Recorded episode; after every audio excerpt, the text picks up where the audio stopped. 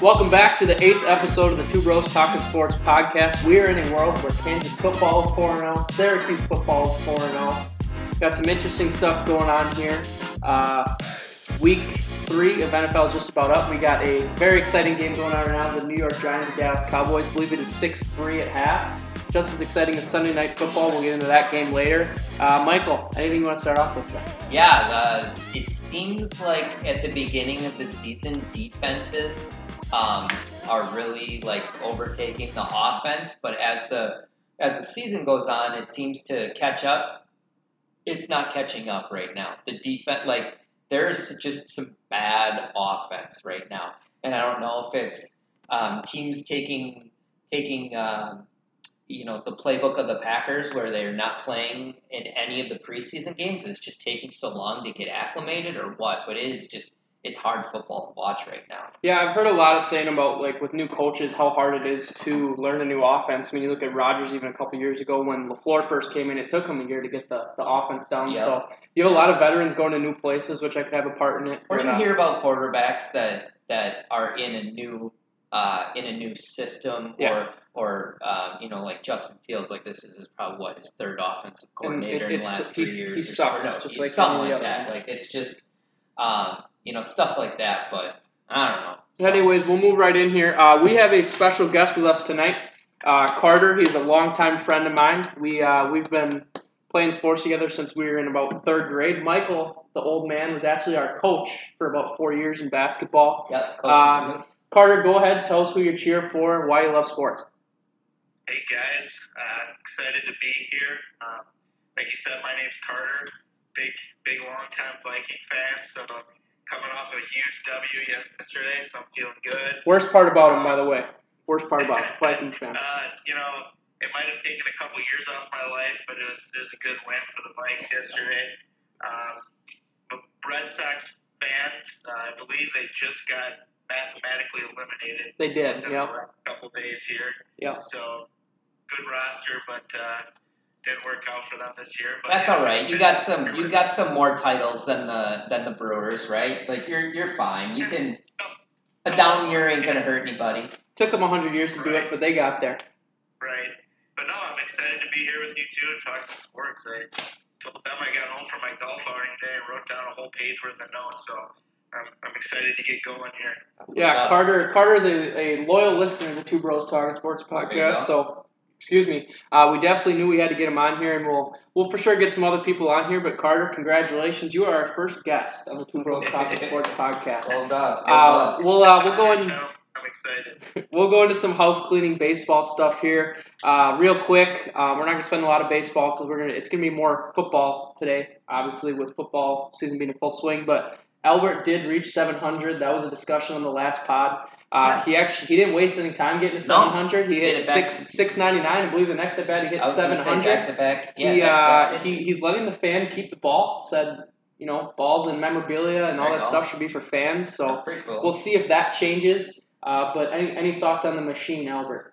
I mean, for him, it's pretty awesome that it, you know, that that that feat was was reached and that milestone was was talking about. I think that was a perfect way. We were talking with some buddies about records and things like that.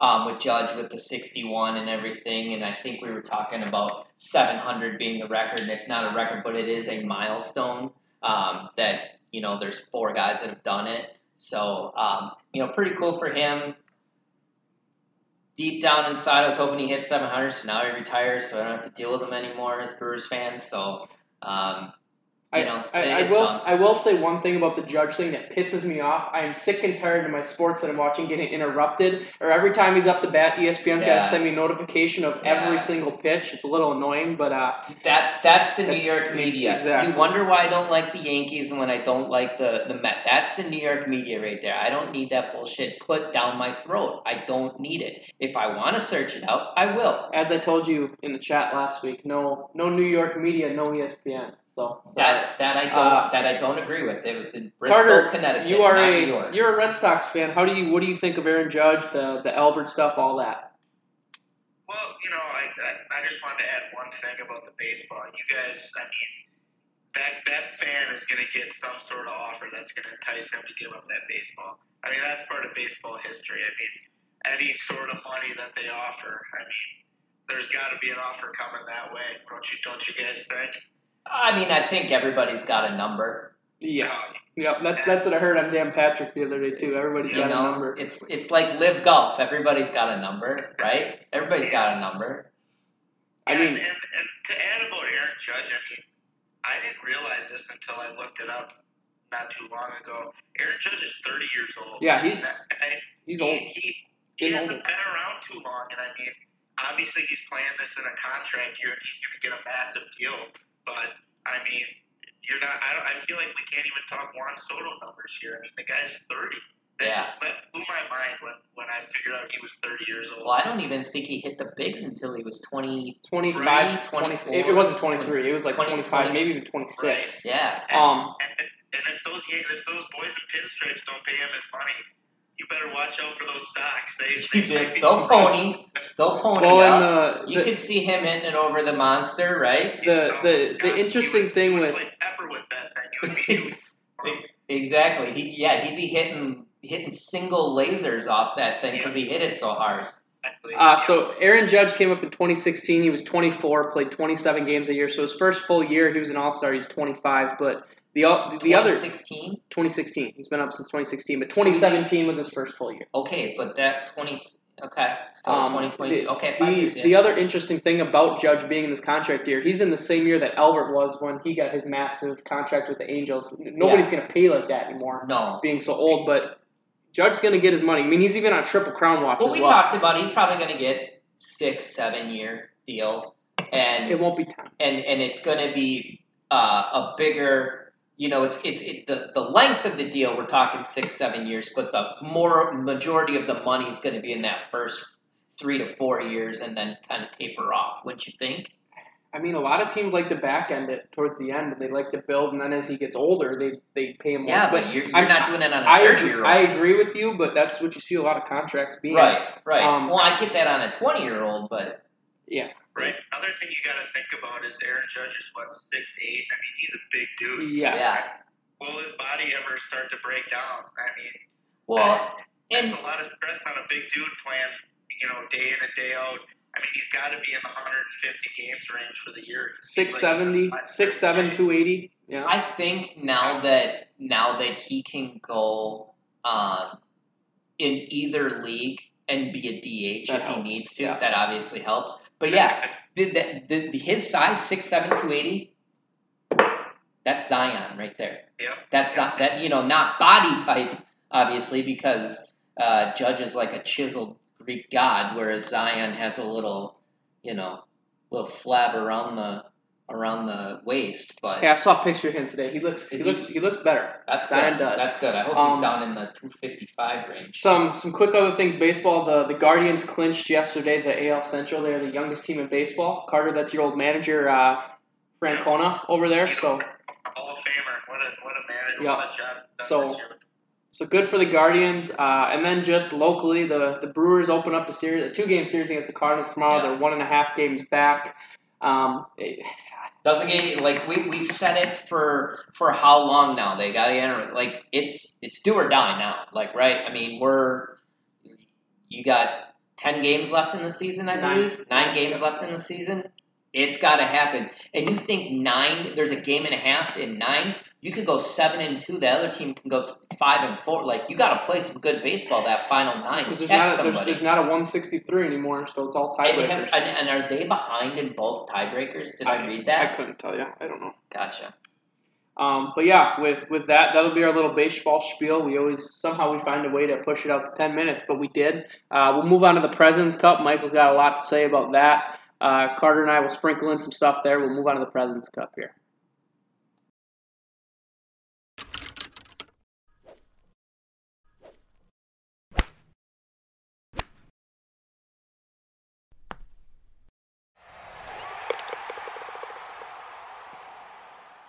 Okay, President's Cup. Let's take a look. Uh, final was 17 and a half USA, 12 and a half international. Um, you know, the way it started, they played five matches on Thursday. Uh, USA went up 4 1.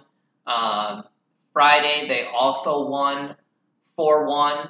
Um, so it had an 8 2 lead after after two days, and it was looking pretty pretty bleak for the internationals. The the interesting thing was is they were they were only a couple holes away from making a run and making it, you know, even the seven three six four range, six and a half, three and a half, you know, somewhere in that range. Um, and then they had a good uh, Saturday. They tied two two, and then they won the afternoon three to one. So they made it 11-7 going into singles. But that's where America was kind of at their best was the singles. Um, MVP of the of the uh, President's Cup? Any guesses? Max Homa. Dude's not, a monster. Not Max Homa. Dude's a monster. Jordan Spieth went five and zero. Oh. Yeah, good for. I thought I thought you were gonna ride the, the Justin Thomas train like you. Oh well, did. he lost. He he lost but, his uh, final I'm, match. I'm I'm gonna say a few things about the President Cup, and we'll let Carter say anything he's got, and Michael continue. First, Billy Horschel, you look awful without a hat. That's the dumbest Did- looking golf. I hate when people don't wear hats. It looks stupid. Did you hear why he wasn't wearing a hat? Well, you look like you should be in Happy Gilmore. That's what it looks like. Did you hear why No, he wasn't didn't hear wearing why a wasn't wearing a hat. He wasn't wearing a hat because he wears a hat for his sponsors. But since this wasn't sponsored by anybody, then that's why he didn't wear a hat. Stupid. I didn't Stupid. like it either. It Uh, wasn't a good look. Two, Max Homa, you're a freaking monster. Yeah, I love he's- you. He's. He's gonna be Captain America by the time he's done Yeah. with his with his golf career. yeah. Um, and it just, I mean, I didn't watch a whole lot because I just felt like the Americans were, you know, were going to kick butt, and they pretty much did until Saturday. They made it, you know, the internationals made it a little interesting for Sunday. Uh, but it just looked like every time the internationals needed to kind of make a big putt to either get a point or just to save USA from getting a, you know, getting one up or two up or whatever, they just they didn't fall. So uh, I think USA was obviously they were heavily favored, and I think they did exactly what they were going to do. I love Kisner saying that he was on his on the team to party and bring a little bit of life. yeah. Uh, he said he contributed a full point just by drinking and stuff like that. So love kids for that, but I think USA did exactly what they were supposed to do.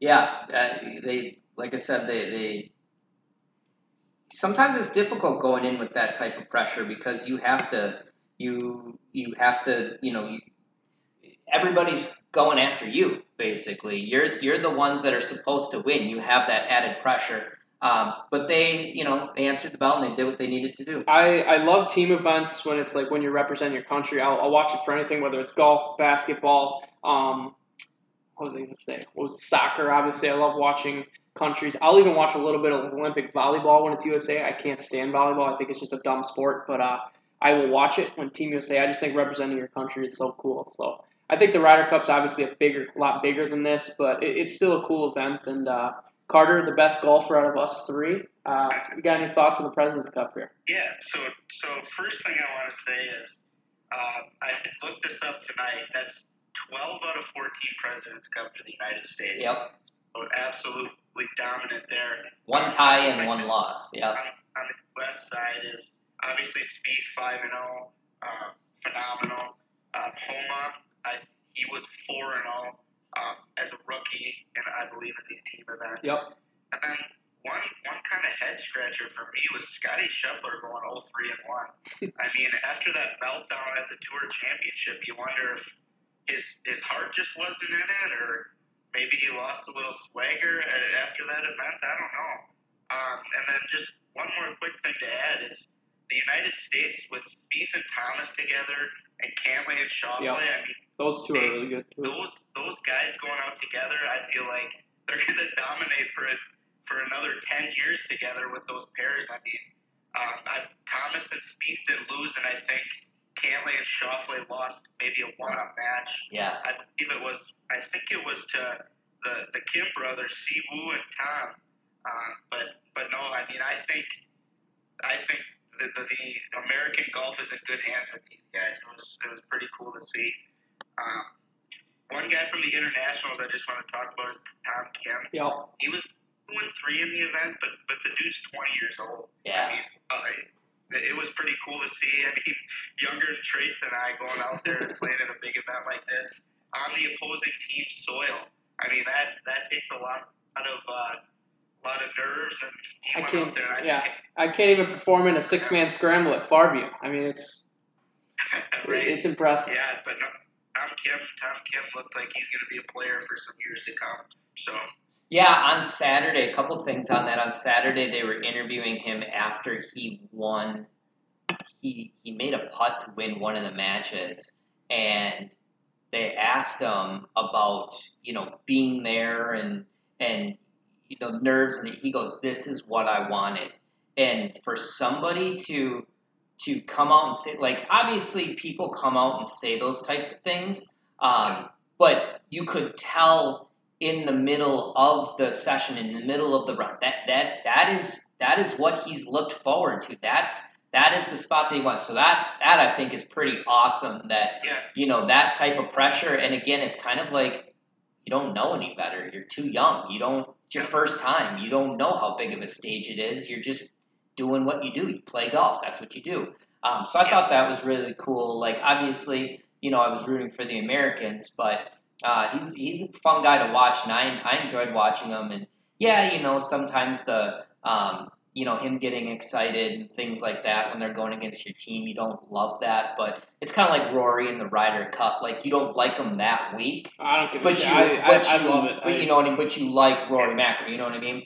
Um, And then another cool thing um, I wanted to say about Max Homa, I don't, I couldn't find the quote, um, but he did come out and say after he made the um, the putt on 17 on Saturday, or uh, so it was Friday. He makes a Friday. putt on 17 um, to go one up. It was an awesome, Then awesome he, moment. Then, then he makes a putt on 18 after somebody had just made a putt against him to he had to make the putt to win by one, one up, and he does.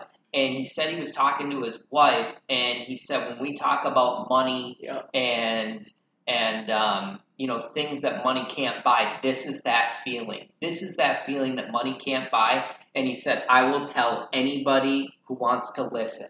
So I just thought that was a cool way, like another little slight against uh, Liv, I feel, but also just like like that's that's how excited he was. They you, you could tell the Americans wanted to be there, and even the internationals they wanted to be there too.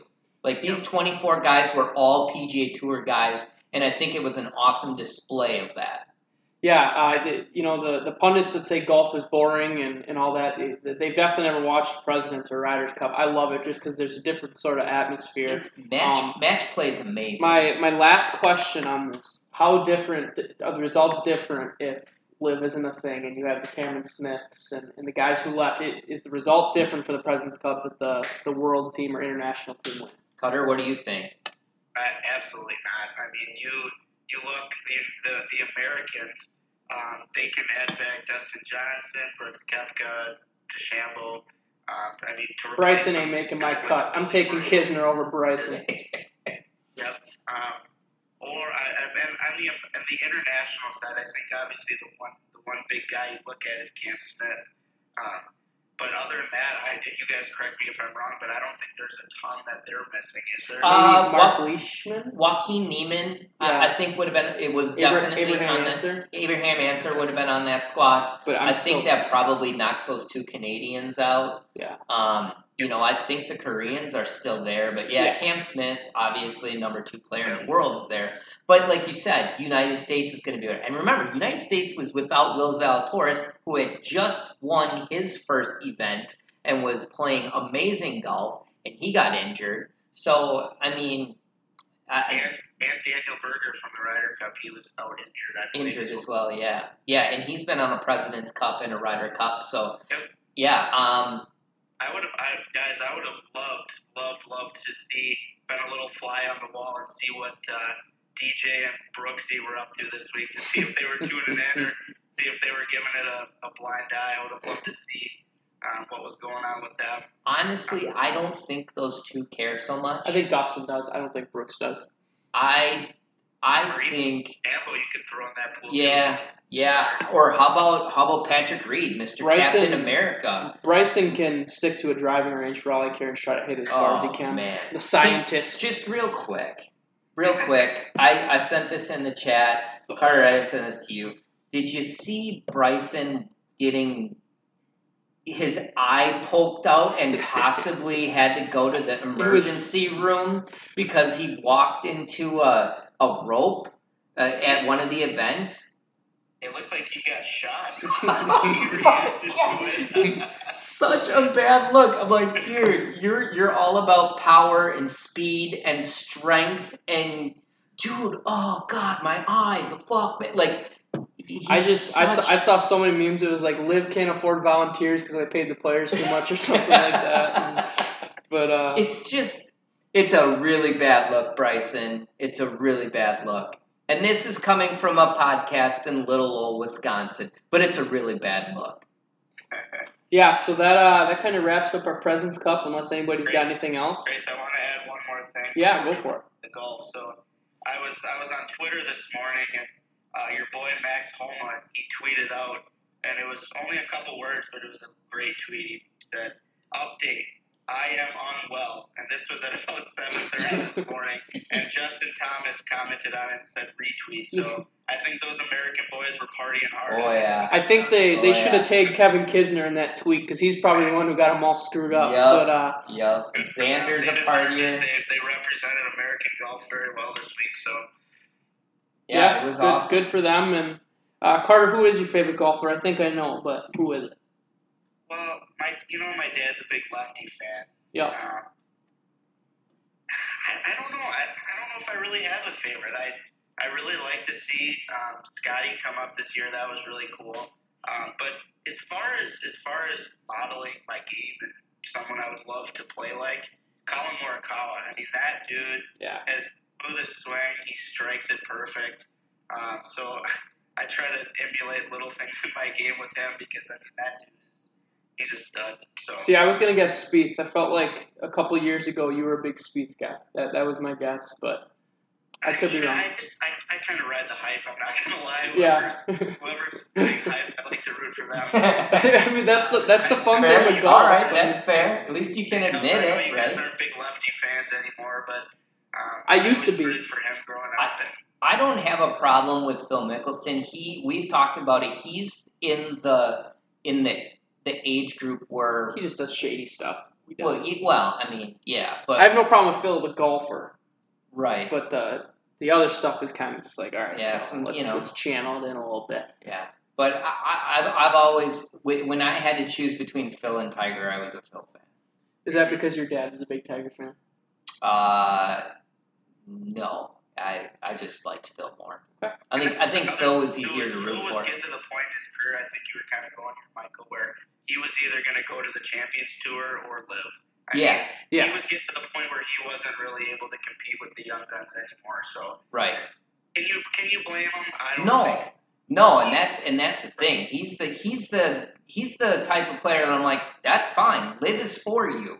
It's Yep. not for the kids coming out of college. He, it's he, not he might for. be pissed all these people did come to Liv because now he can't even compete in the Liv tournaments. So. Well, he's still getting paid, so I don't think he cares. Um, but yeah, with, with, with that, that kind of wraps up our golf for a while. I mean, probably till early spring uh, when some start, tournaments start coming around, probably late February, early March, right?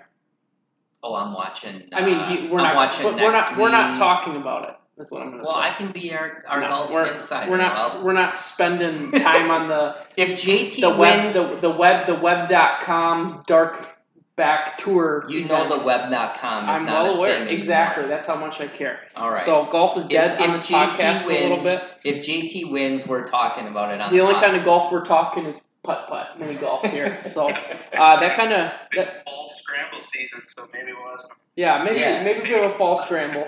Yeah. That's about it. It won't be any it won't be any professional. But uh, yeah, that wraps up our golf season. I know some people like our golf talk on here. Some people don't. Some so people don't. for the people who don't, you're welcome. Uh, for the people who do, I'm sorry, but we'll move on here. We got college football. It was a bit another busy week.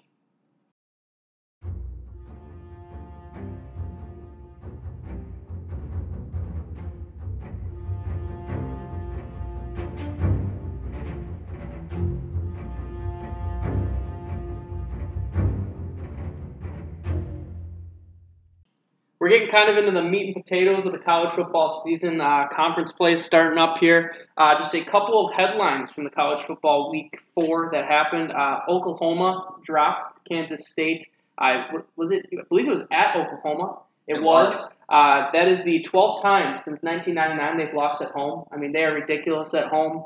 Uh, some other headlines here: Georgia Tech fired Geoff Collins. He got the axe. Uh, Yeah. He has definitely struggled there. Georgia Tech went from a pretty consistent program to a program that has struggled. Uh, USC survived uh, the the Oregon State game that was not able to be watched on TV for anybody in the country because that makes any sense. That is asinine. You know that? But uh, you know we got Aaron Judge coming up for a home run right now, but we can't show the USC game. Uh, was it- was it this week with the Herm Edwards stuff come out? Was that all this week where his assistants were leaking information to the opposing team? yup. So uh, Wait, what? That's yeah, awesome. Herb, Herb, Herb, we talked about it last podcast. He got Yeah. fired, but then this week it came out uh, via the Athletic and some other reports that his assistant coaches were leaking information uh, to other teams to get him fired. Unreal.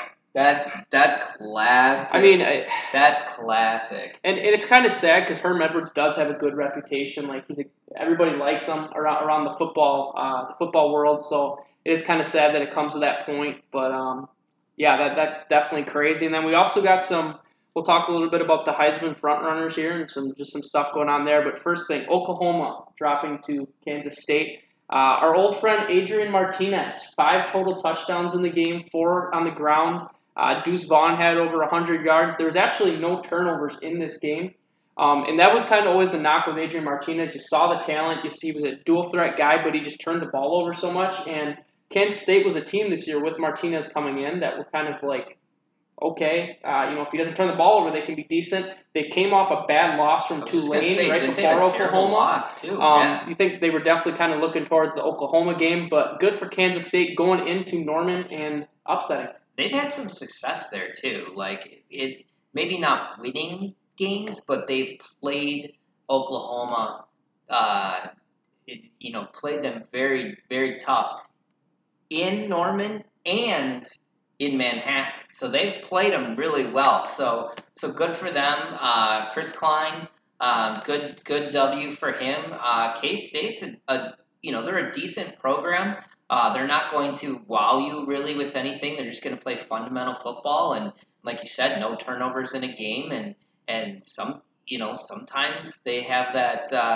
Uh, Oklahoma's got that defense that sometimes just isn't there. You think they got it cleaned up with their new head coach, but it's still early. Obviously, it's not his recruit, so. Um, you know their quarterback situation. Oklahoma isn't the best, The but quarterback didn't play bad this game. I mean, he had a decent game. Uh, Gabriel. yeah, he didn't throw any picks. They Sure. said that they said there were some balls that he definitely want back, but Yeah, it's, I mean, you scored 34 points. You definitely Yeah, got to win that game, absolutely.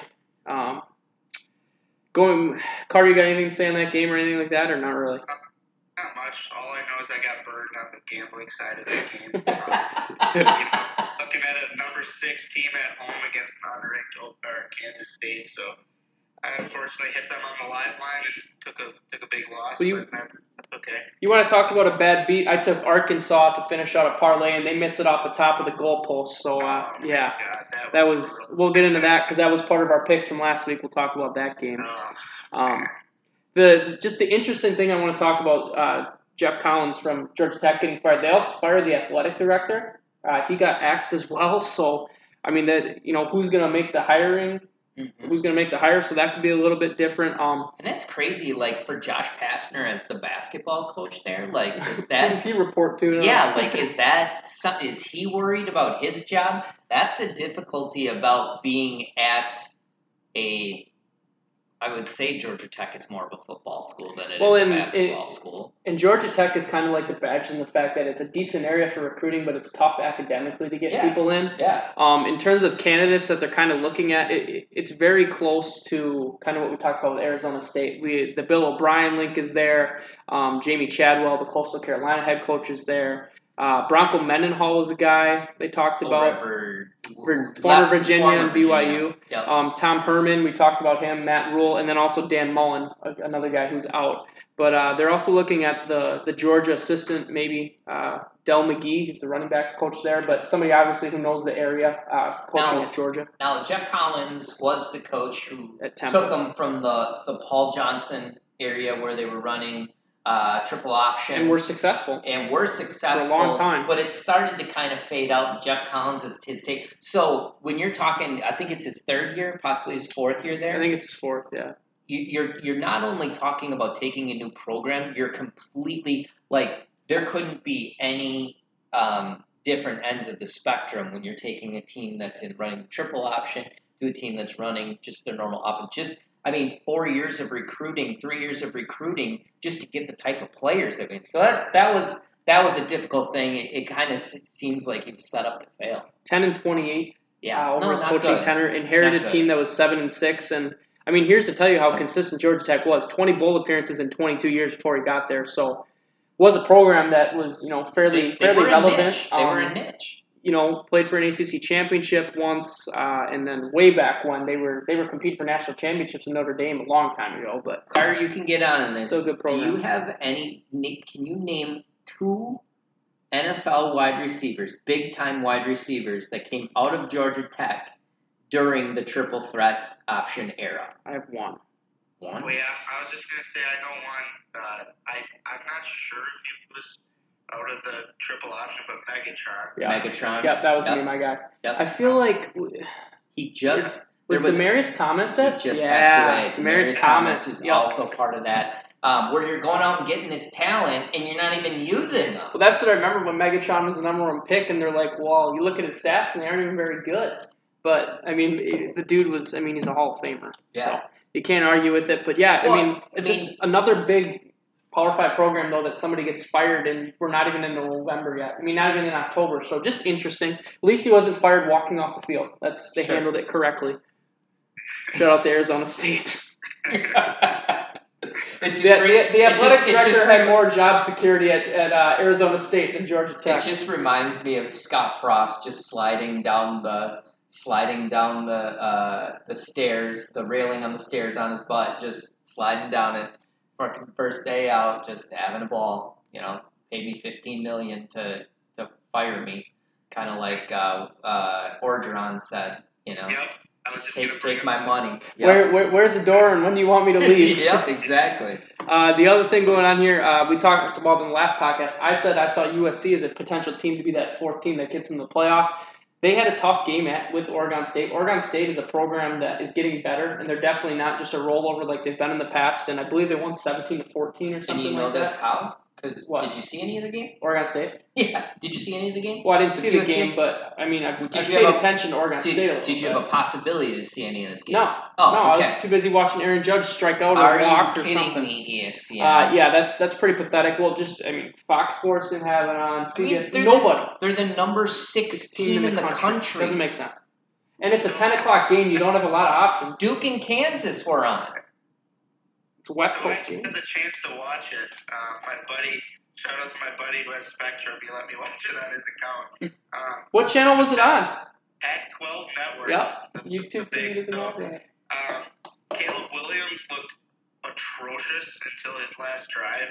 Okay. I mean, I think he was like in the 40% range for completion percentage the entire game. Okay. And then the last drive, for whatever reason, I don't know if it was a prevent or what, uh, but he was swinging it all over the place and looked like Caleb Williams of the old. So And that's that's kind of how he plays. It should I- be Badgers quarterback. like I've, I've you know obviously there was a bit last year I, I think it was the um he came in Texas. he in the- came in in the Texas in game Texas. but I think he played in the Kansas game Oklahoma Kansas game where he was awful for quarters multiple quarters and then just all of a sudden he like hits something I mean, Lincoln Riley knows him. I, you You're right. know, No, they, they it. work well I together. I just and you know the thing is with Lincoln Riley, just you can never tell if they're going to play defense or not. So Yeah. I mean, I, if USC holds teams to under you know 24, 28 points, I'm feeling confident that they're going to win. right right Um, and win your clunkers I mean, the Pac-12 has proven to be better this year than what we thought, but I still think that USC is the favorite. And if they win that Pac-12, going undefeated for sure, or maybe one loss and win the Pac-12 championship, they, they could be that 14 because I, I, think know with the one Oklahoma, loss I feel like Oklahoma losing, they're out. I feel like they gotta go undefeated I, I do too. I mean, You're some gonna- crazy stuff you- would have to happen. They will take two one-loss SEC teams um, if they have to. They'll take two Big Ten uh, teams if they have to. The problem is, is Michigan and Ohio State are both on the same side, so one of them's not winning the conference, and it's and a- that's not going to be good. It's it's a TV show, so they're going to do whatever Yeah. they can to get as many regions. Right. Uh, No, I get you it. know, I I, mean, that's why they're going to 12 teams. They want to get more viewers. Uh, But and then just looking at the last the last thing written down here, uh, just some hype, some people around the Heisman. Uh, C.J. Stroud is the favorite right now for Ohio State. I mean, he looked really good against the Badgers, but I mean the Badgers against Ohio State is just never usually very good. Um, obviously, you have Young from Alabama. He won last year. He's got to do stuff spectacular to win again. Yeah. But two other guys that are starting to kind of rise up uh, and come out of nowhere Hendon Hooker from Tennessee. Tennessee looks really good, and Hendon Hooker's a big reason for that. Yep. Um, and then also, if if the Rock Chalk Jayhawks keep No. coming, no, I'm, No, I, it's not- no, it's not happening. Stop. It's I not it, it is being talked about that Jalon. Daniels right now i- is up in the Heisman conversation because they're playing well and he's playing well. I Yeah, I, I don't well, think it's going to happen, no, but because it's I'm not- just telling you. It's not that, gonna- That's what people are saying. You can't argue with other people what they're saying. Uh, they, they clearly don't know anything about college football if they're talking about him as a Heisman hopeful. Well, he's a hopeful. He's not going to win. He's not going to be invited to New York. No, but he's not. C.J. Stroud is the favorite right now, and then you obviously have Young, and then I, I mean Hendon Hooker. If Tennessee keeps winning games, you could see it happen because they kind of have come from nowhere, and they like the story of that.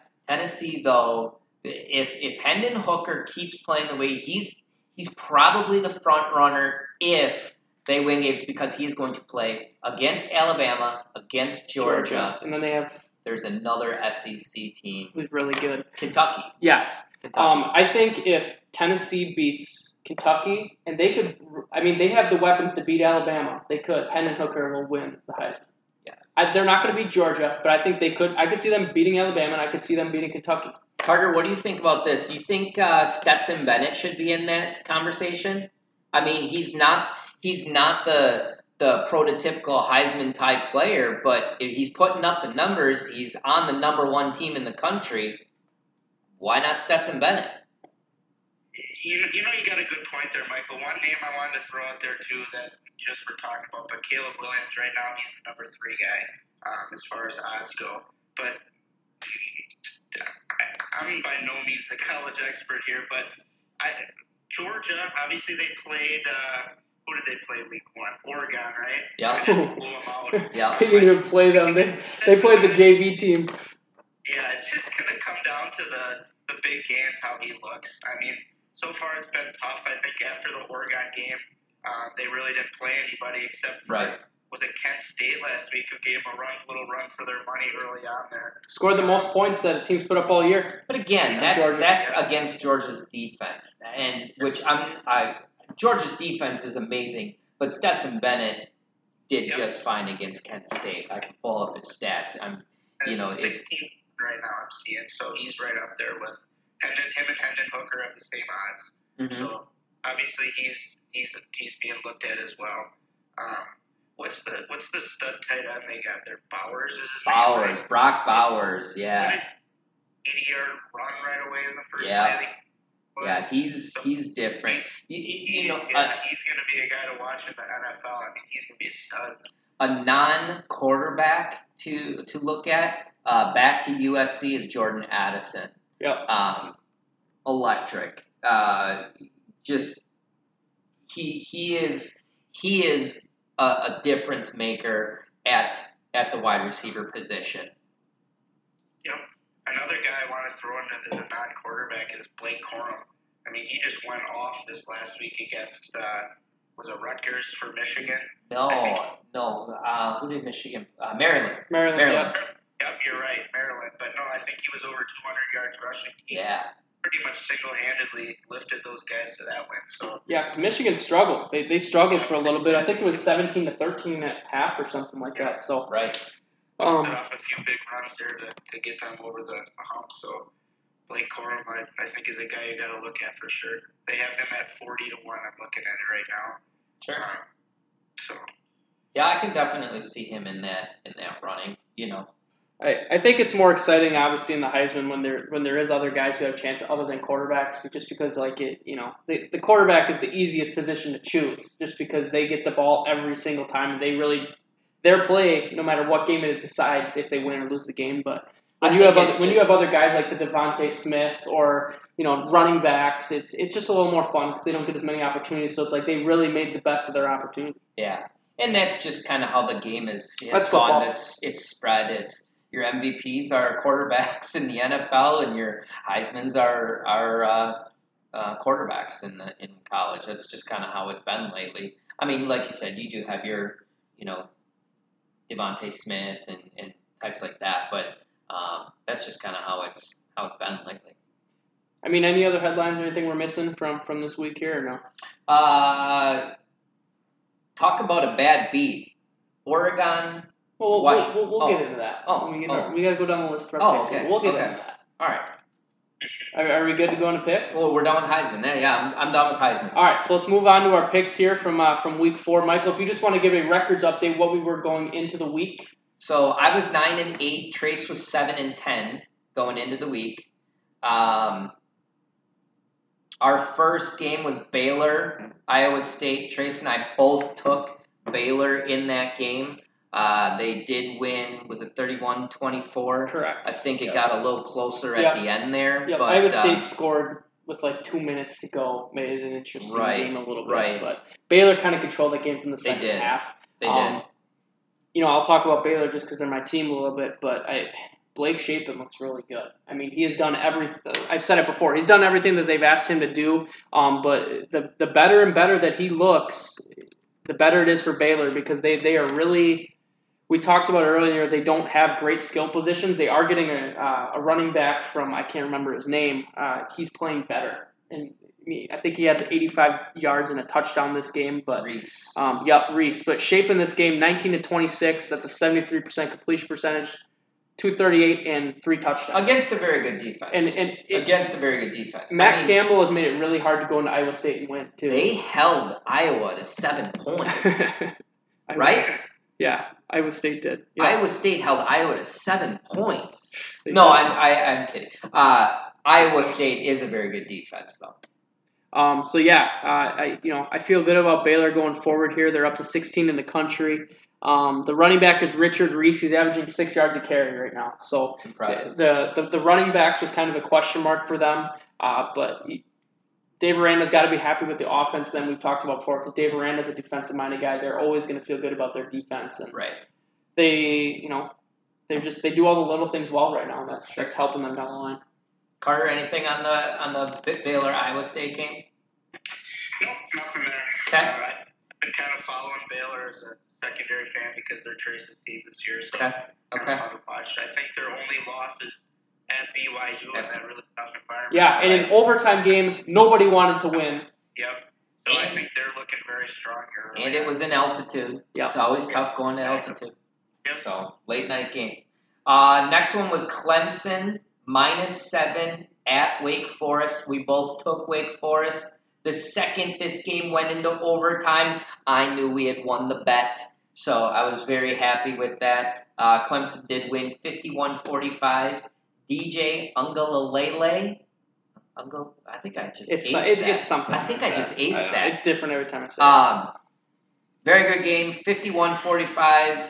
Uh, these defenses couldn't stop a nosebleed, but uh, I just want to point out yeah. one thing here. I should get 1.5 wins out of this because I said it was going to be a shootout, and Michael said it's not going to be a shootout. this game's going to be a 24-20 game, 28-24. I did. I said it's going to be a shootout, and it This- flipping was. the second Wake started scoring touchdowns. I was like, shit, I'm in trouble. Sam this Hartman game. a good quarterback. He is. He's a very good um, quarterback. I just every game that Wake plays is going to be Clemson had just the defense, the, vaunted defense. their, That's they were. their secondary's got They problems. were all. Like they were just. It was slicing them like butter. It was wide open Their all the time. secondary has it problems. was crazy. It was crazy. I didn't get to see a lot of the game because I was watching more Presidents Cup, uh, but I was kind of following the score and then randomly, um, you know, just kind of checked in. But yeah, Clemson um, does win the game, but Wake Forest uh, does cover. Yeah, I mean, I watched a lot of this game. It was the first game I watched when I got home. Um, but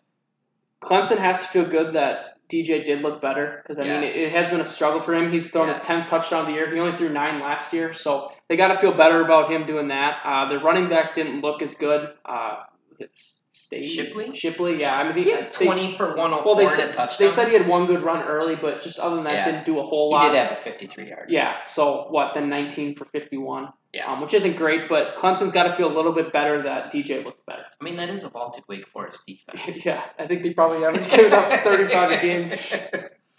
Carter, did you watch any of this game? I did not. A little bit of scoreboard watching there. I did look up the box score and see that there were 11 total passing touchdowns in that game, so that's Yeah. a little crazy. But Yeah, they were they were spreading it out. They Yep. definitely were spreading it out. Yep. Um, like I said, it, it's as a Clemson fan, it was good to see DJ um, start to start to play well and make some plays in that game. Uh, next one, we had Florida at Tennessee. Tennessee favored by 11. Uh, Trace and I both took Florida.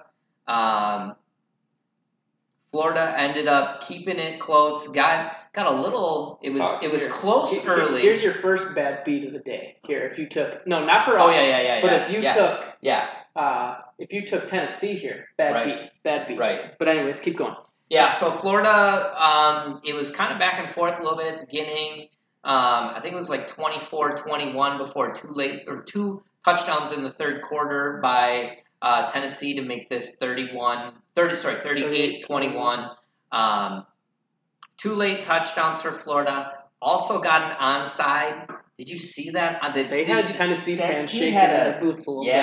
Yeah, he had like an onside, like it was like a jump man type catch in it. It was awesome, but you can't advance that ball on the onside kick. Correct. Um, only yeah, only you're the defense. Right, but um, Tennessee did um, win the game 38-33, but Florida uh, gets the cover. So Yeah, Very we, good game. We, talked about it a little before. Hendon, Hendon Hooker's been really, really, really good for Tennessee. Uh, Tennessee's all the way up to eight in the country now with this new AP pools, AP poll. So Heupel's the coach there, right? yes, Yeah. So I mean, he he's got them going there, and I gotta say, Tennessee when they have the checkered checkerboard Yeah. fans, it, it it's sweet. Yeah. It, it's an awesome environment and good for Tennessee to be back. I've always kind of liked them a little bit, um, but they're definitely playing well. And we talked about it a little before. They got some big games coming up later in the year. Uh, but definitely a team that if they get two out of those three games, if they find a way to squeak one out against Alabama, uh, you know that, that's a big win for the program, and I think they definitely have a chance at playing in a New Year's Six bowl.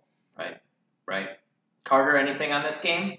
No, I, I got a buddy who's a big Florida fan, and I was kind of just against scoreboard watching, but I completely just shut it out of my mind when it looked like Tennessee was going to run away with it. Yeah, And I got a text from him late in the game saying, "Hey, you should probably turn this back on." I'm like, "For what?" Like, yeah, and then all of a sudden, boom! I mean, I think they had the ball. I, there, there wasn't much time left, but they had a chance. I mean, so good for them for fighting back. And you know, they always say, "Good teams win, great teams cover." So good cover for you guys. sure, sure. Um, and Anthony Richardson had yeah, 453 yeah, passing. he had over 500 total yards. Um, and just to that Tennessee defense, little, It little is. scared. Uh, w- one more thing, Tennessee does have a lot of weapons too. I mean, they have three receivers over 200 receiving yards. And Uh, their top receiver was not in that game. Yeah. Uh, uh, Cedric, Cedric Tillman. Tillman Um, was did not play last. But I mean, they have multiple guys who. I mean, their top one, two, three. Their top four guys who who have all had five plus catches average uh, over 14 yards a catch. Yeah. So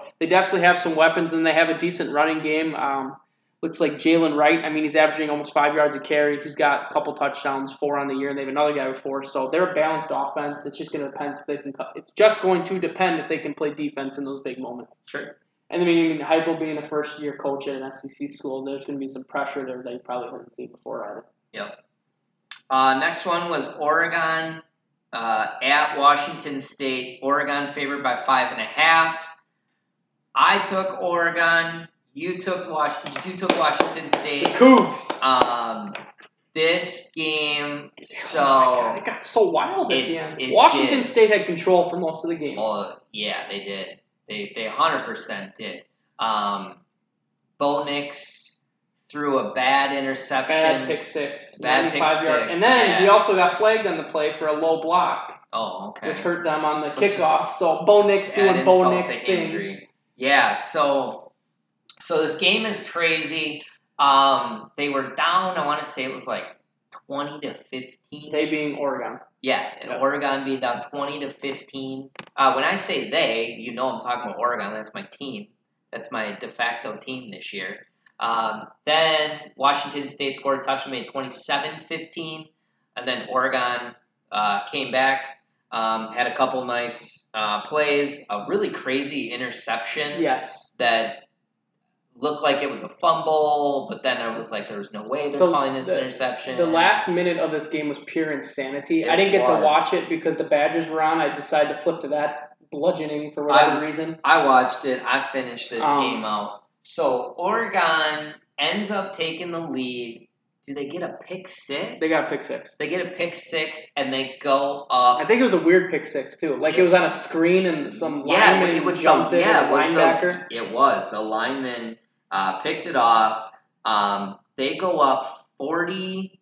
Was it 44, 30, Four. Yeah. 34. Okay, so they go up. They go up ten, right? I'm thinking we got the cover. We're good to go. This is a, tr- a game that Trace picked one team. I picked the other. This was the only game where we where we chose different teams. I'm like, I'm gonna get them by one this week. Then they just throw this crazy ass uh, ball to um, the receiver, and he gets down to like the two yard line. It was tipped by a defender, and he still catches it. It was crazy. And then they end up scoring a touchdown with maybe It was like a, five it was seconds, two seconds left. Like it was just that was a that was a rough. All I'm gonna say is Washington. that right there is why I do not bet sports. The next one is why you don't bet either. But uh, all I'm gonna say is Washington State deserved to cover this game. Well, I mean, They deserve to cover it. y- y- you they led the whole game. yeah, but well, okay, They but deserved to cover. They didn't deserve to win, but they, They- deserved to cover. Like Carter just said, great teams win, good teams cover. you said that they want that they led the whole game. They Well, basically did. They clearly didn't lead at the end because they lost, and they also didn't lead on the possession before it when they were up two scores. No, they deserve to cover. So Yeah. I, I don't know. Twenty looks like twenty nine points in the fourth. In the fourth quarter, Yeah, and Bo Nix, you know, you had you you were making fun of the Bo play, but then Bo Nix ended up making some plays in there's always game. gonna be a couple bonehead plays from Bo. well, you can, if I could bet on that, I would, because it's gonna happen every time. Bo the bonehead Bo Nick. Yeah. Like it's just that's what he does. But he ended up doing what he needed to do. Oregon got the win, and it keeps him it keeps them in the Pac-12 uh, Pac-12 run.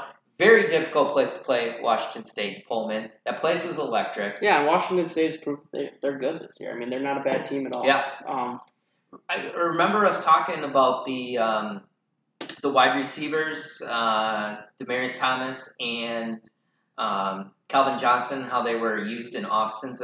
Cam Cam Ward, who's slinging it all over the place, uh, ran the wing T, never threw the ball in, high school, then and then goes to It's Sam Houston. State. see that like that's happen every once in a crazy. That's crazy. Carter, did you, pay- did you pay attention to this game at all? I did not. It Looks like over a thousand yards of offense. So it was great, great fun game to watch. not for not if you're a defensive fan, but uh, yeah, The the biggest thing about this game was it was it was just all up tempo all the time. And every time you look like Oregon was was moving the ball inside the ten, inside the twenty, had the pick six, moved the ball again. Then every time they had it, they just moved it. Like anytime they got down two scores, the next thing you know, it was back down to a one score game. So they were moving the ball. Um, with a pretty Chip Kelly esque type of Oregon offense. You know, I don't even know who the offensive coordinator is. It's somebody new, um, but there, there's some talent out there. Uh, there, there are some guys. Uh, there's a uh, Tony, Tony Ferguson, something Ferguson. Uh, the wide receiver is playing really well for him. Um, let me look at his stats. What he had, uh, Franklin, Troy Franklin. He had five for 137 and a touchdown. Um, they had another guy with seven for 84, another guy with five with 72. So they were getting some things done, and they had two guys over 70 yards rushing. So they they were moving the ball. Real quick, one thing we did forget: the old uh, old coach of Oregon, Mario Cristobal, had a hell of a week this week at Miami. We won't get deep into that. but Miami upset by Middle Tennessee. That, that wasn't they weren't they weren't upset. They, were just Well, it's an upset, but they got killed. they, they were game. they were Yeah. beaten. They Yeah. were beaten bad. They were beaten bad. Next one was Arkansas versus Texas A&M. We both took Arkansas. Uh, Texas A&M was favored by two and a half. Um, It was a cover. we got that right. It was a cover. They lost by two. Yeah, we did. Yeah, so we I got this one right. Uh, this was a no, So you, you did it. You had it right. Get it right. Which one we get wrong then? Well, you got this one wrong. Yeah, so so you were six and zero, and I was five and one. Oh, okay, well there you go. Uh, but anyways, this game, really weird game. Uh, Arkansas had a fumble on the one yard line that was ran back in a really weird play uh, for a Texas A&M touchdown. And then if you just put on the last seconds of the game, I've never seen a kick missed by off the top of the post. Uh, Carter, that that you was see crazy. This? was part of a parlay I had, and it cost me. I think I've only bet a dollar, but I would have won eight on the parlay. Everybody else covered, and then this botches off because I just did money line, Yeah, and this botches off the top of the post. I've never seen that. We probably won't see it again for 50 years. Yeah, I was actually watching this game, and that was brutal. I mean, I- I I don't don't- know how to explain it. It might even be worse than the double doink, but, but yeah, that's just terrible. But like you said, Trace, that that play where they ran back the uh, the fumble for a touchdown was the turning point in the game. Obviously, um, I, KJ Jefferson was trying to do some sort of Cam Newton Superman Yup. type stuff yeah. about the three yard line and got the ball punched out heads up play by the A and M player to hand it off to his buddy to take it in for a touchdown. And- But I mean, if you think Arkansas punches that in, it's twenty-one seven with three exactly. minutes to go in the second quarter. It's a completely different ball game with that that big body KJ Jefferson running at you down two scores, and they got a really nice running back, Raheim Sanders. He he looked pretty good in that game as well. So, I mean, yeah, without that without that dive over the top, I think Arkansas wins that game. And wins it probably pretty Yeah. easily. Well, and, and agree. And Yeah. we've talked about it on this podcast before. This is the difference between college and NFL. They don't punch it in in college nearly as much as you do see in the NFL. If they punch it in, like you said, Carter, that's that's you know this is a huge turning point in the game. And it was a crazy play just for Texas A&M to run it back. But if they don't, if they punch that in, it's a completely different game. Arkansas probably wins. Yeah, I, I, I, I definitely think Arkansas wins because if you're up two scores in that point, um, you're forcing Texas A&M to have to throw the ball more. I don't think that's how Texas A&M wants to play. We don't feel very good about their Arkansas, offense. 50, here's a stat 54 carries as a team for 244 yards, average four and a half yards a carry. I mean, you're A&M down two scores in the second half and you got to stop the run that many times, good luck. Exactly, exactly. And after that play, before they ended up scoring, because this was 23 14, um, before they ended up scoring a touchdown, got a stop, and then drove it down again, um, they, they had nothing in the middle of this game. So if, if they have that 14 point lead, keep running the ball, whereas they kind of felt they had to start throwing it a little more because they got down nine like how Texas A&M would have been if they were down 21-7, it would have. Uh, it, I think it, it changes the game even in that aspect as well. Yeah.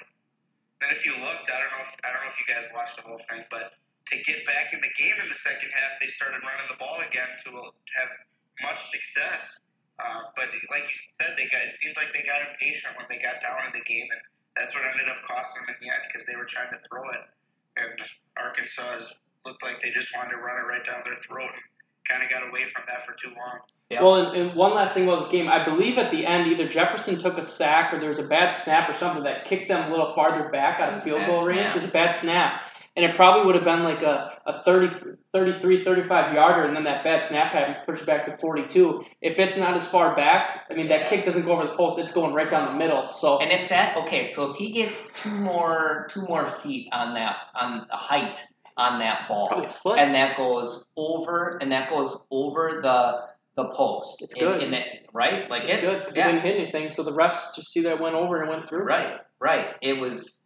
I've never seen a ball hit a crossbar that high up Yeah, that and was come brutal. back. And That was brutal. was that as t- That was a time rope. time was over? No, I think there was like 20 seconds left. Okay. But that was a rope. Gotcha. I, I threw the Roku after that one. That one pissed me off. There was a minute and a half left, but all the It was over. Yeah. Just feel on it. Yep, they, they could run out the clock. Gotcha. Brutal. So yeah, we did. We definitely. Um, we by a still. We still. We still covered in that one. I was wrong. I was By thinking half. we didn't. So yeah, Trace went six and zero. I went five and one. Um, and the last one was Wisconsin, Ohio State. Ohio State favored by 18 and a half. Um, All right, I'm gonna go first. I don't have much to say about this game. This is exactly how I thought it would go. I was Uh, I was to Clay- start it off with this is exactly how I thought this game was to go.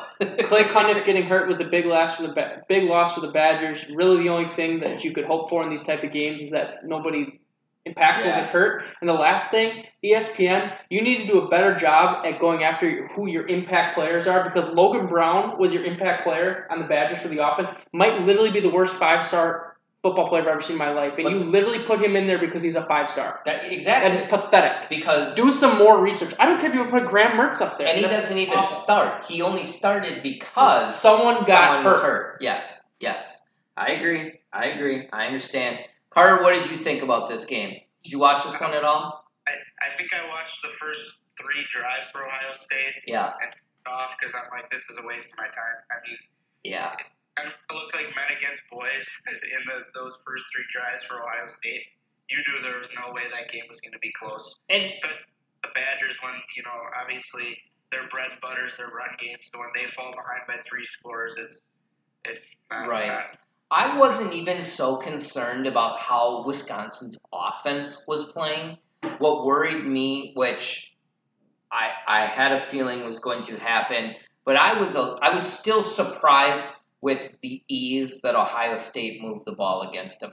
I, I, I felt like it was going to be a slow drip, like at some point it was going to happen, and they were going to get to 38, 41, something like that. Um, they scored touchdowns on the first four drives. Like it, it, it happened pretty damn quickly, um, and that to me is what shows you the difference between those two teams. I do think it was a bit of everything was going well for Ohio State, everything was going poorly for Wisconsin, and if roles were reversed, it would have been a close game if everything was going well for Wisconsin and not so much for Ohio State. But because of the way it went and the disparity with the talent, it just it, it was it was not good. It was not a fun watch. Too, for Ohio State, they were without their best receiver. That Smith and Jibba, I believe. Yeah. Just, I mean, so I mean, you add another first round NFL receiver into that mix. Right. Look out. I mean, that could have been even more ugly. Yeah. I mean, Marvin Harrison Jr.'s out there with a freaking watch on. I mean, he's that's how concerned he was about that game. He's, he's got an Apple Watch on his wrist. Mhm. Yeah. Yeah, they it just Ohio State's just on a different a different level, and I feel like sometimes you know Ohio State when they play like Michigan, well not not so much Michigan State, but like Penn State. Defensively, they kind of give them a, a, a, difficult time uh, making uh, Ohio State work hard. I think that the difficulty for Wisconsin is they had young corners. They weren't playing press coverage. They were playing zone, and Stroud just picked them apart. Um, you know, I think that the way you have to keep up with that team is pressure those those um, wide receivers and hope you don't give up big plays. But good good luck. Um, that's why Ohio State's in that top three four conversation. Um, they're going to have a tough time with Michigan. Penn State always plays them tough, but they're just anybody in the West. There's no no competition uh, for Ohio State when Ohio State is playing well.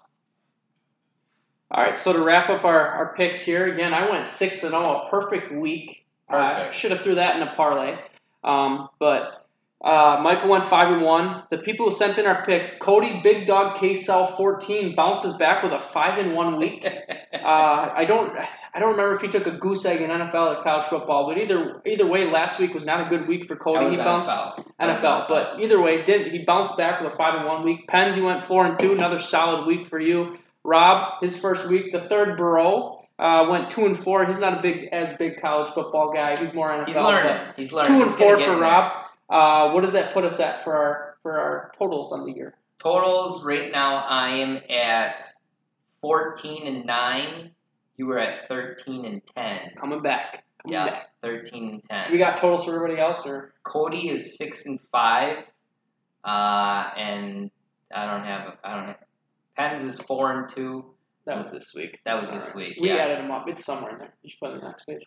I don't- I don't- We'll find it. Anyways, uh, Rob's two and four. I'll get Pens' total here real quick, but let's move on to this week. I think pick. Cody's six and five, and Pens is six and five. Okay. All right. We'll we'll move on to this week here. What do we got for games?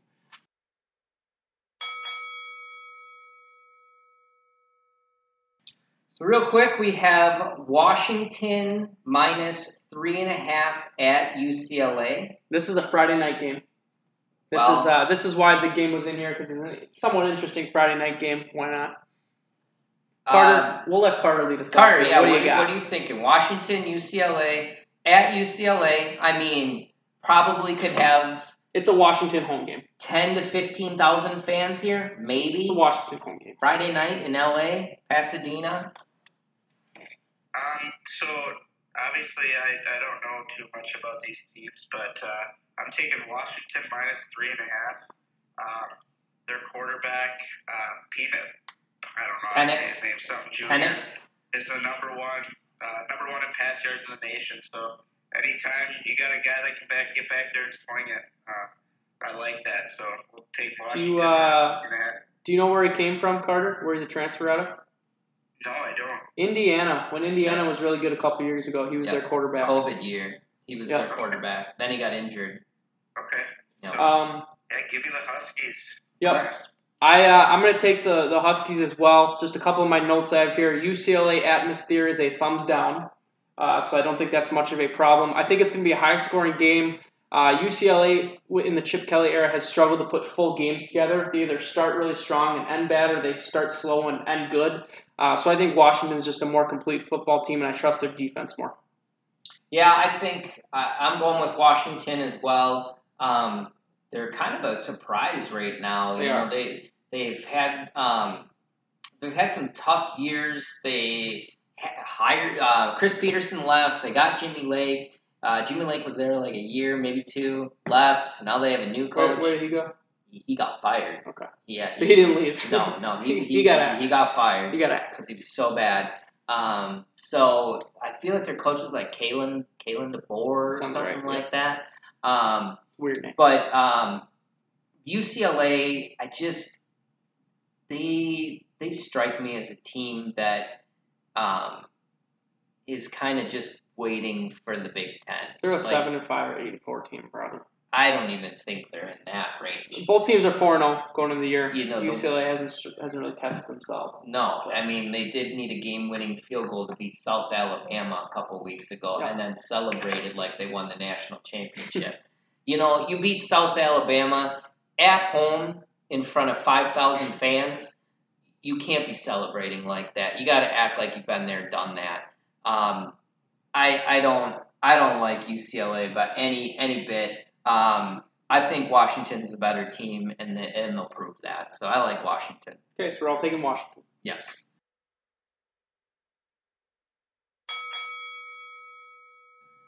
Next one, we've got Illinois at Wisconsin. Wisconsin favored by seven and a half. What do you got, Trace? Uh, I will actually be at this game. Uh, I'm excited. I'm sorry. Shouldn't be shouldn't be too hot. I'm sorry. Um, but I'm going to take the Badgers minus seven and a half. I think they win by ten. I think it's going to be close for most of the game. Bielema knows the Badgers. Illinois run defense is kind of their strength defensively. They, they only average giving up 87 yards a game.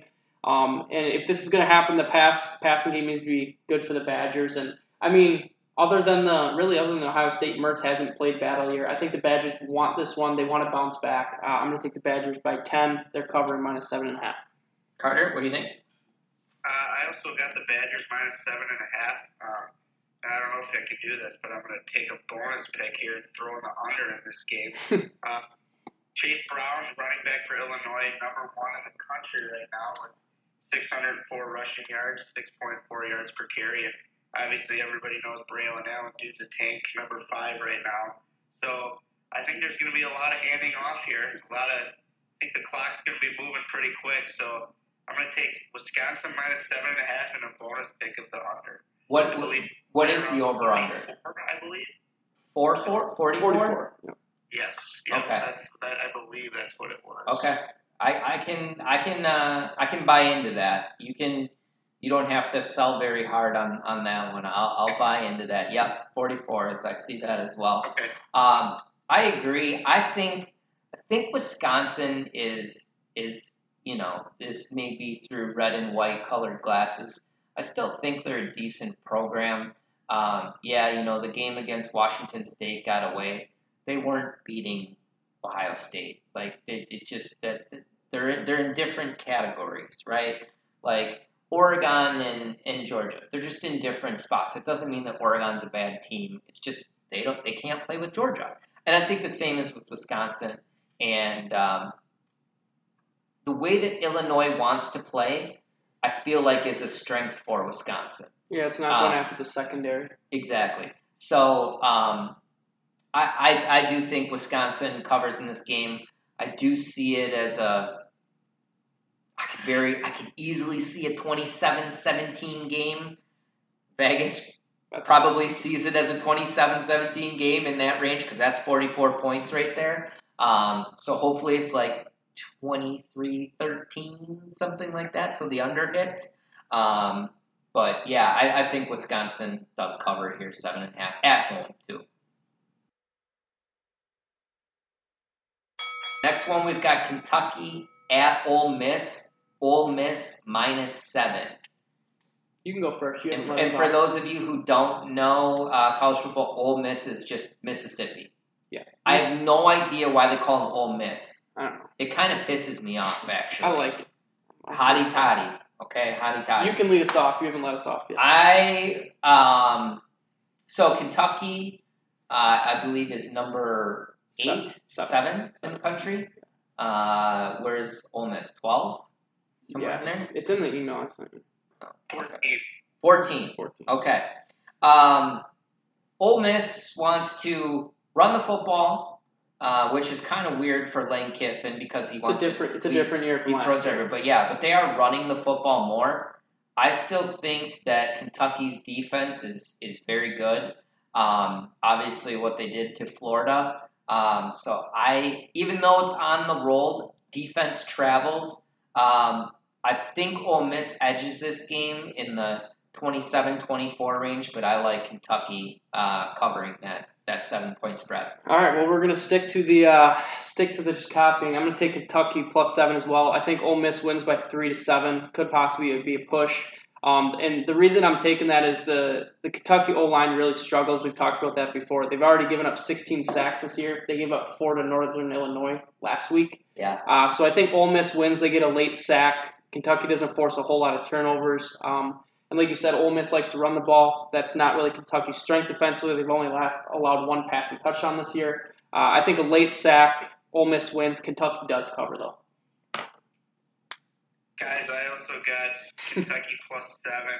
Um, just the simple fact that they've already been in a hostile environment in the swamp and, and came through and got a nice win there against Florida. Um, I think seven points is a lot for, like I said, a team that's already been on the road, got a nice win, and the number seven team in the country. So I I think plus seven is a nice number for Kentucky there. Do you think Kentucky wins outright? Based on what you guys said, yes. I don't know too much about these two teams, but um, yeah, I sure we'll go with Kentucky. All right. Yeah, that works. Fire them up. That works. All right. Next game, Michael.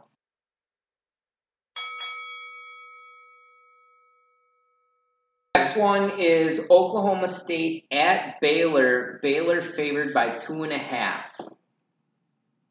Yeah, so I'm gonna go with Baylor minus two and a half here with Trace's team. Um, it's Oklahoma State's first true road game, um, and they they've only the only team that's worth noting that they've beat is Arizona State, and obviously they're Already Yeah. fired their head coach. yeah, they're, I was gonna say they're having their problems this year. So first true big road game. Um, we know it's never tough going on or never easy going on the road. And Baylor's coming off that big win at Iowa State, so I, two and a half is a great, great number for people who are betting numbers people. So uh, I'm gonna lay the points minus two and a half with Baylor. I'm actually going to go the other way, and I'm going to go with Oklahoma State. Um, kind of a revenge spot in the Big 12 championship last year. Still, the as I'm watching that play coming to the left side of the screen, I have no idea how that guy didn't get in the end zone. That running back, I have no idea how he didn't get in the end zone. I was so bummed out. I wanted to see that defense playing the playoff last year. Probably would have been killed, but whatever. I still would have liked to have seen it. Um, but I do think Oklahoma State in the revenge spot. Um, yes, Baylor has been more tested, but I also think that Baylor by being more tested um, is is a bit of a a body blow game, as they like to say. In you know, you're playing that tough game against Iowa State. You've already had the game against BYU. I just I think it, it you know they need kind of that cupcake game, and they're not going to get it in Oklahoma State. So I'm taking Oklahoma State, and I'm getting two and a half in it. I'll take it. Give me the points. I'm going to ride with Carter in this one. I'm going to take my Baylor Bears. Uh, I talked earlier about how Blake Shapen's looked really well. I think he delivers again. Uh, Oklahoma State has a good quarterback in Spencer Sanders. He started for four years, or at least played a good amount in four years. But I'm going to rock Baylor for the same reasons Carter did. Uh, they, they've played more, you know, they've had some more tests. Uh, Oklahoma State, they played Central Michigan, Arkansas, or Arizona State, and then Arkansas Pine Bluff. Not a big test.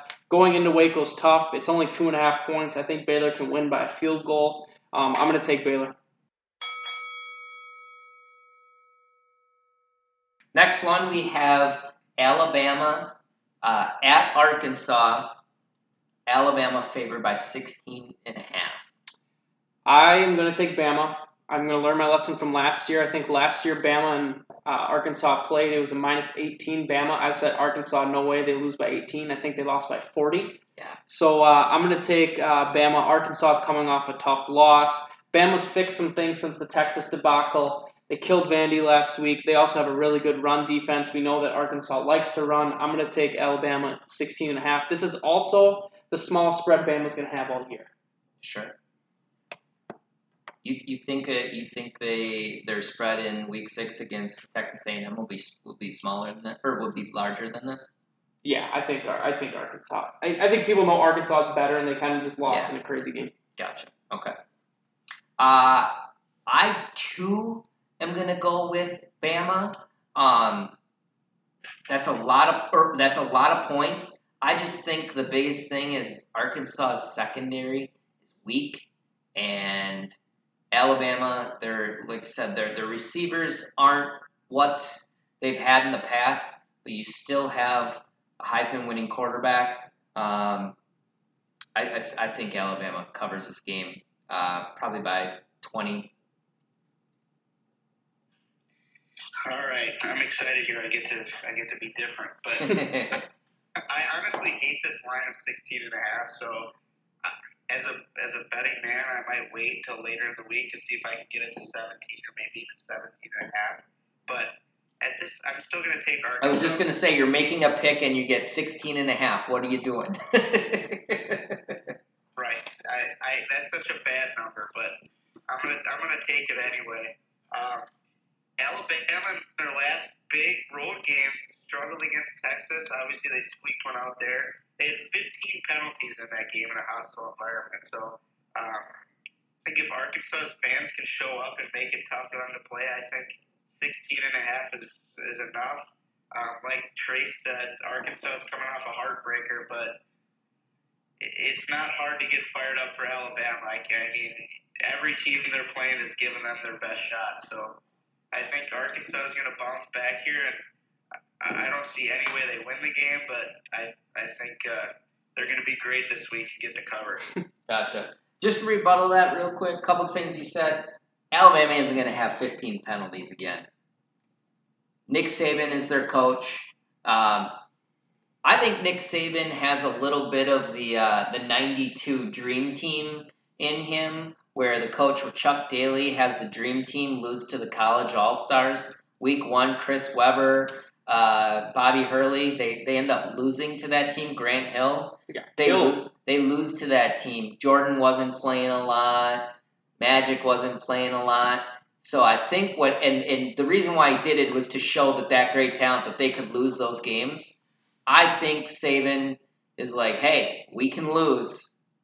Figure your shit out and let's go. And that's why I think Alabama's gonna blow the doors off this Yeah, game. and I, I absolutely don't disagree with that. I, I kind of made my point about maybe wait for that extra half a point or point, but um, because obviously 17 or 17 and a half looks a lot more appealing than 16 and a half, but I'll take the points. Let's go Razorbacks. Woo pigs, right? Woo pig. Pig Right? suey. Pig suey, yeah, yeah, woo pig John suey. Daly's got a legendary hat that just says pig. Pigs. Yup. Dude, I hate I'm like, how can you wear a hat that just says pigs on it? It's so stupid. But I get it, you know. Haley, he can do whatever he That wants. is that is true, and he was probably drunk while he was wearing it, so it's fine, right? Diet Cokes. It's just Diet Coke. Just yeah, yeah, yeah. Uh, next one we have NC State at Clemson. Clemson favored by six and a half. Is this the college game day This, this is game day is at Clemson this week. Uh, one thing I'm going to put out there: this we could be playing in a possible monsoon with uh, with the hurricane coming up around there. They, there's been talks that this game might even get moved. Uh, game day might not end up going there, but yeah. So I'll let you guys do the talk, take your picks considering that. But I know who I'm picking. Gotta like the weather games. Um, I like Clemson here. I like them with the cover. Um, you know, DJ's figuring something out. I'm not too impressed by NC State. Yeah, they got a better their, their win against Texas Tech looks better. Um, you know, the East Carolina, I get it. It was week one. Um, their their offense just really hasn't impressed a whole lot, and I really think Dabo is going to figure out uh, the defense. Um, the the secondary, even with the troubles, I don't think NC State has the ability to to uh, pick on it or take advantage of it. So I think I'm going Clemson here. Carter, go ahead. Fair. I got Clemson minus six and a half here as well. Um, you beat me to my Hurricane Ian. Uh, uh, Weather report. Yep, you beat me to it. So that that's great research there, Trace. Um, Michael mentioned NC State at ECU, only won by one point. Obviously, week one, but still a road game. Uh, never going to Clemson is never easy, and I'm just going to call him DJU is hot. So I'm sticking with Clemson here, minus six and a half. But but like Trace said, that that uh, hurricane weather could be interesting here. Uh, we're going to talk about an NFL game later, where there's also some Hurricane Ian news. But uh, yeah, go Clemson. Yeah, I had NC State picked earlier today, but I'm, I, I switched to Clemson once I you know found out about the hurricane. Um, I think that Clemson is more fitted for this game. I think that uh, Devin Leary has he's a good he's a good quarterback, but when in a game that's going to be ground and pound, I just I trust Clemson a lot more. Um, I think this is going to be more of a defensive game, and then what we talked about earlier, Clemson. You know, we've seen some holes in their defense, but it's in the secondary. So I think with a game that's not really going to be passing as much, I'm going to take Clemson minus six and a half as well. That's that's it for college football. All right, so that wraps up our picks, our college football. Uh, I don't think we're missing anything going on with the week. But uh, hey, again, send us your picks. You can send it uh, to our email, two bros talking sports at gmail.com. You can send it to Michael and I. You can tweet at us, two bro talking sport. Uh, you can do that. You can send it that way. But whatever way you want to do it. Only thing is, with college football, it's got to be in by Friday this week because we do have a Friday game on the slate. But uh, with that, we'll move on to the NFL. Thanks everybody for listening to another episode of the Two Bros Talking Sports podcast. If you're looking for our NFL picks, a recap of Week Three, and our Week Four picks, uh, go ahead and look at the next episode. We are releasing two episodes this week. Carter will be in that episode as well. We will recap the whole NFL uh, Week Three results, and we will preview Week Four as well, uh, as long as with some DraftKings and daily fantasy stuff. But thanks for listening and uh, definitely give us a like give us a follow and check out our next episode focusing on the nfl